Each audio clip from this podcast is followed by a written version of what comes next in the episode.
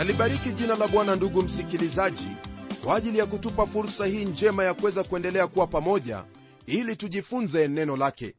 Ninauhakika kwamba neno hili ambalo umekuwa ukijifunza limezidi kukubariki na kukufanya uendelee kunawiri katika maisha yako huku ukiendelea kumtazamia kristo ambaye ni bwana atakayekuwezesha katika mapito yako ya hapa ulimwenguni.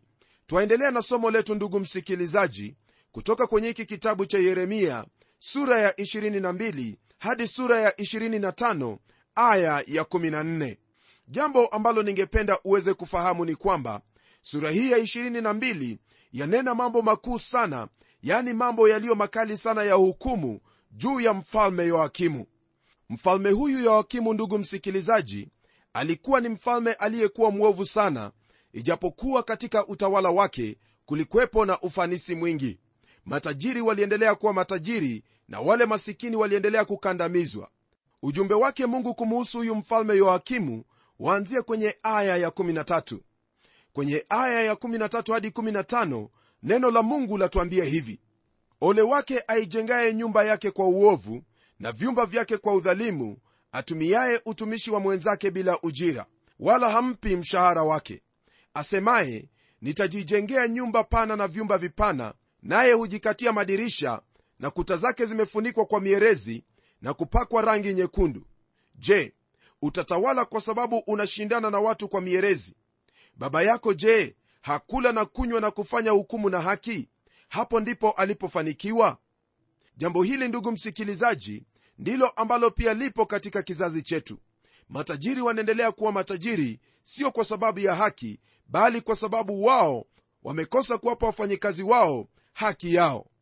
Kwenye aya ya 16 na 17 neno la bwana laendelea kwa kutwambia kwamba alihukumu maneno ya maskini na muhitaji hapo ndipo alipofanikiwa.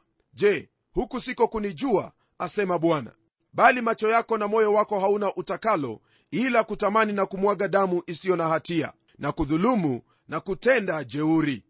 Ndugu msikilizaji yosia ambaye alikuwa ni baba yake yoakimu alikuwa ni mtu aliyetenda haki aliyehukumu maneno ya maskini na mhitaji lakini katika utawala wa mwana wake kulikuwepo na utofauti mkuu sana.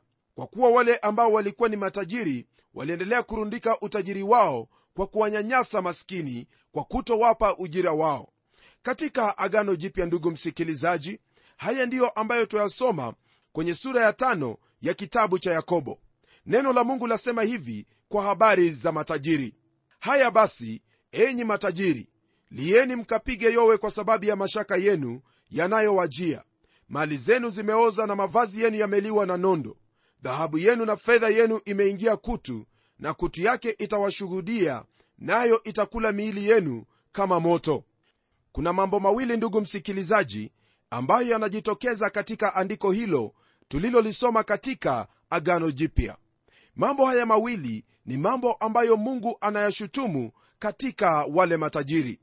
Jambo la kwanza ni jinsi ambavyo watu hao hupata pesa zao au hupata mali zao. Na jambo la pili ni jinsi ambavyo wanavyotumia fedha zile au mali ile.